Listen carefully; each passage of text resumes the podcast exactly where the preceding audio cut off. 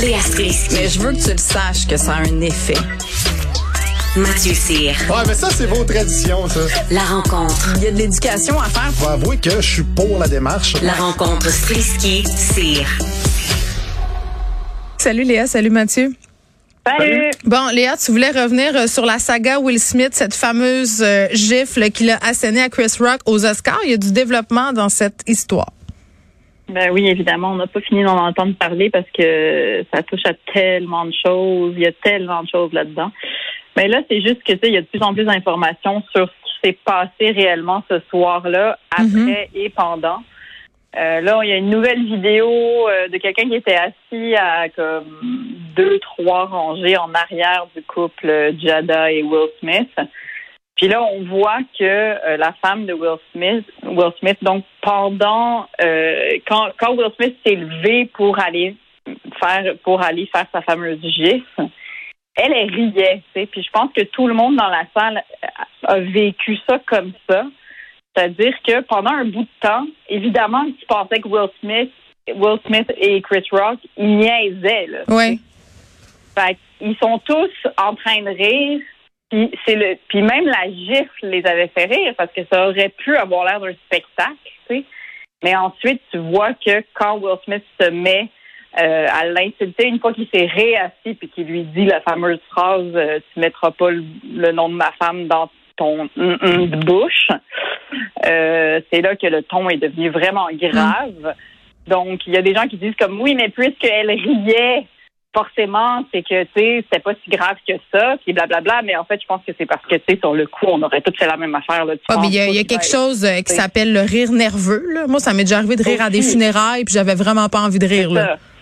C'est ça. Puis après, les détails qui sont en train de sortir aussi, c'est que euh, là, l'Académie, à ce stade-ci, ils disent que oui, on a demandé à Will Smith de s'en aller euh, une fois que le geste a été posé et que lui a refusé. Sauf que ça, donc là, tu sais, eux, ils sont en train de se racheter une conscience quelque part, mais ça n'a pas l'air clair. Ça non plus, on a l'impression que, tu sais, il y a des gens qui disent non, non, euh, il y a des producteurs qui voulaient pas qu'ils s'en aillent. J'ai l'impression que, tu sais, le chaos était pogné.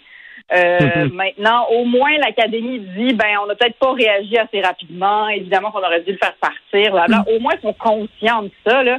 Puis, tu sais, on peut pas trop leur en vouloir non plus. C'est quelque chose de complètement inattendu que personne n'a vu venir. Ben là, pour une, soirée aussi stagée que les Oscars, tu sais, Ben, où tout ça. est minuté à la seconde, imagine comment ces gens-là devaient capoter. Là.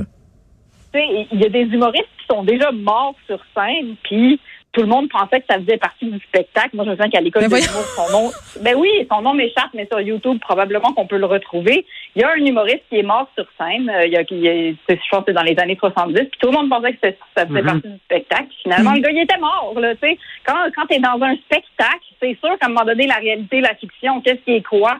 Mais en Euh, 2019, ben, c'est arrivé, hein, un humoriste, Yann Cognito, qui est mort sur la scène d'un théâtre. Il incarnait le rôle d'un malade et ça a pris du temps avant que les gens comprennent que c'était vrai. Ben c'est ça. Fait que là, je pense qu'on, tu sais, je sais pas à quel point on va savoir le fond de l'histoire. Euh, Chris Rock a décidé de ne pas porter plainte contre Will Smith. Mm. On voit quand même dans la scène de ce nouvel angle euh, l'extrême malaise et l'humiliation de Chris Rock après qu'il doit rester là. C'est épouvantable. Ah oui, c'est terrible, le goût de faire un câlin, hein? Épouvantable. Mais il dit Ouais. qu'il va digérer ça et en reparler euh, d'une façon sérieuse et drôle à un moment donné, Mathieu. En, en numéro, Oui. j'imagine. Mais d'un autre côté, il y, a, il y un côté positif à ça. Chris Rock, c'est euh, c'est celui qui s'en est sorti grand gagnant, euh, au- surtout au point de vue des tickets. J'ai j'ai été fouiné un peu partout, puis euh, il y a- il y a- ils ont vendu plus de tickets en une journée qu'ils en ont vendu dans le dernier mois. Et euh, Ouais. je te donne un exemple. À Toronto, il y avait un show euh, de Chris Rock et les, les billets étaient 50 pièces et ça, c'était avant le, le- avant la clap, avant la slap. Puis après la slap, c'est 518 dollars que voyons. les billets. Fait qu'on parle d'un billet, puis tu sais, on s'entend qu'il va faire des, des salles quand même assez grandes. Fait que d'après moi, ça va être très, très lucratif. Puis je pense que c'est c'est- c'est de la façon qu'il a réagi. Tu sais, il est resté solide, il est resté euh, il est pas tombé dans les insultes, euh, il a pas. Non, mais lui, il devait être tétanisé. Là. Pense-y, ça t'arrive. Tu sais, t'es comme figé. Là. Je- euh, en tout cas, il devait chercher le télésouffleur. C'est un moyen. Mais dans, Ah, mais dans cette certain. nouvelle Moi, vidéo, j'aurais perdu un verre de contact, j'aurais pas été capable de lire, là. Mais euh, lui, euh, c'est surtout qu'il est resté pro. Ouais. Puis ça a été vraiment, euh, lui, il a eu un gros, gros, gros capital de sympathie suite à ça. Puis je veux dire, c'est sûr qu'il n'aura pas le choix de se rajouter un 5-10 minutes dans son euh, dans, dans son show, dans son Ouais. special pour en parler. là. Oui, puis Mais tu oui, va- mais Léa, j'allais dire l'être humain est une bibite euh, un peu bizarre euh, parce que là on parle du prix des billets des spectacles de Chris Rock, mais j'ai envie de te dire sur que sur toutes les plateformes de streaming, les films de Will Smith sont trending, vraiment. Bon, ben c'est Ah ça. ouais. C'est ça. Mais, de- mais dans, dans cette nouvelle, dans cette fameuse nouvelle vidéo, là, ce qu'on voit aussi, c'est comment est-ce que, Wi- que Chris Rock a essayé de désamorcer Will Smith parce qu'il s'y attendait tellement pas, mais on Mm. voit qu'il essaye de le calmer en lui disant c'est une joke de G.I. Jane, genre je vais arrêter de parler d'elle. Tu sais, il essaye de le ramener, mais que Will Smith il est parti le feu pogné. Lui- ouais. Puis si je peux juste dire une, une chose sur ce que Denzel Washington il a dit que je trouve que c'est une leçon de vie qu'on doit tous écouter. Il a dit, puis bon, c'est des termes bibliques, là, mais il a dit que c'est dans, mais attends, c'est dans, c'est les États-Unis, à un moment donné, Oui. donnons-leur une chance. Mais il dit que c'est dans tes, il faut que tu fasses attention parce que c'est dans tes moments les plus élevés que le diable vient te chercher, ok? Puis bon, là, tu pas obligé de croire au diable. Mais c'est vrai que quand c'est lui, Will Smith, il s'attendait probablement à gagner le prix de meilleur acteur. Mais- mais- mais c'était quelque chose de- C'était quelque chose de Peut-être qu'il très important. déménagement. Faut pas que vous parliez en Hein? même temps. Achille sort le sifflet. C'est ça. Mais tu sais, c'était quelque chose. Euh, c'était quelque chose qui était très important pour lui et aussi pour les Noirs qui avaient été sous-représentés aux Oscars. Et c'est vrai que c'est un moment où est-ce que probablement qu'il se sentait protégé et tellement aimé. Et c'est à ce moment-là que tes plus grandes faiblesses remontent à la surface.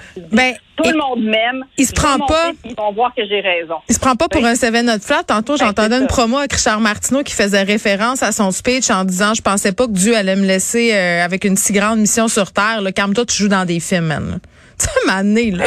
Je veux dire, faut, faut se calmer avec les acteurs. On continue à faire du millage. C'est la chronique hollywoodienne aujourd'hui. Je pense que tout le monde a été vraiment très touché par la nouvelle euh, qui concerne Bruce Willis hier. Puis on a beaucoup parlé Hard, mais on a peu parlé du sixième sens. Moi, je pense que c'est mon Exact. film préféré euh, avec Bruce Willis, Mathieu. Ben, il y en a plusieurs. Euh, Bruce Willis, euh, écoute, moi, c'est Pulp Fiction, pour ma part, C'est vrai. qui est vraiment venu me chercher. L'Armée des douze singes aussi, que j'ai trouvé bon. Euh, il y a, tu sais, moi, il y a deux choses qui, que je trouve choquantes là-dedans. C'est que je trouve que, ben, premièrement, il est jeune pour, euh, pour avoir ça, mais il n'y a pas d'âge pour, euh, pour cette maladie-là. là. On en entend parler de plus en plus. C'est une apha- c'est l'aphasie, en fait, qui est une maladie dégénérative. Puis C'est un peu comme le Parkinson, mais ça affecte le langage. Mm. Euh, fait qu'on s'entend que c'est assez handicapant quand t'es quand t'es un acteur. Ouais. Puis, euh, puis ben c'est ça, tu sais, j'ai lu pas mal sur Bruce Willis, puis je, je le connaissais, je pensais le connaître, mais il y a comme une deuxième carrière qu'il a eu pour avoir joué dans des navets après 2012, semble-t-il. Mm. Il, a, il a joué dans tellement de mauvais films qu'il y avait son, euh, il y avait sa, sa comment je peux dire ça, sa catégorie dans les Razzies Awards, il y avait la catégorie Bruce Willis. Mm. Mais là, je pense que le, le festival veut lui rendre un hommage.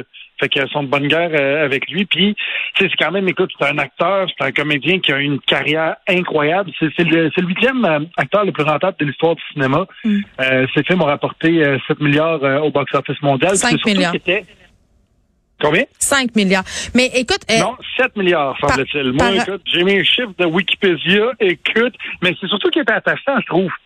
Au-delà des chiffres, moi, c'est, euh, tu sais, quand il a fait son John, John McClane, là, on s'entend que dans Die Hard, oui.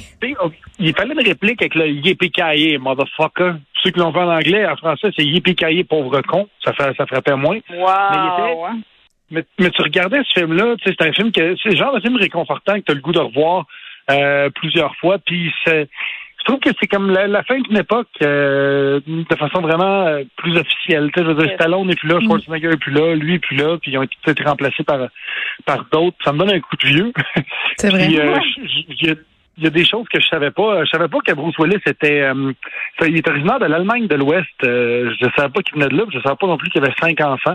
Euh, fait que c'est quelqu'un qui était qui était très impliqué, semble-t-il, au niveau familial, puis que c'était un père qui était tout le temps là pour ses enfants, surtout euh, qui avait mis déjà une pause à sa carrière depuis depuis euh, une couple d'années pour s'occuper d'eux puis pour être euh, présent. Fait que voilà, ça me rend ça me rend ça m'a rendu triste. C'est venu me chercher quand quand j'ai appris ça, puis je pensais pas que c'était pour venir me chercher autant, mais hypothèse, voilà, ma jeunesse. Hypothèse sur euh, les Razzies et l'enchaînement de navets de Bruce Willis. Il y a plusieurs personnes qui s'intéressent au cinéma, des journalistes culturels qui pensent qu'on vient d'avoir l'explication justement. Ça faisait quelques années qu'on voyait Bruce Willis dans des rôles euh, vraiment très très succincts. Il refusait tous les grands rôles, euh, enchaînait justement mauvais Ah. film sur mauvais film. Et là, l'aphasie viendrait peut-être donner une explication à tout ça, de façon euh, d'avoir de l'argent euh, bon, il y en avait déjà beaucoup quand même, mais de rester présent pour en générer puis d'accepter des rôles où tu as deux, trois répliques et t'es payé très cher. Beaucoup de gens euh, sont sur cette idée-là là, qu'on vient d'avoir une explication sur parce que Mathieu t'a nommé plein de films. Bruce Willis là a un registre très très large. On s'en rappelle beaucoup pour Die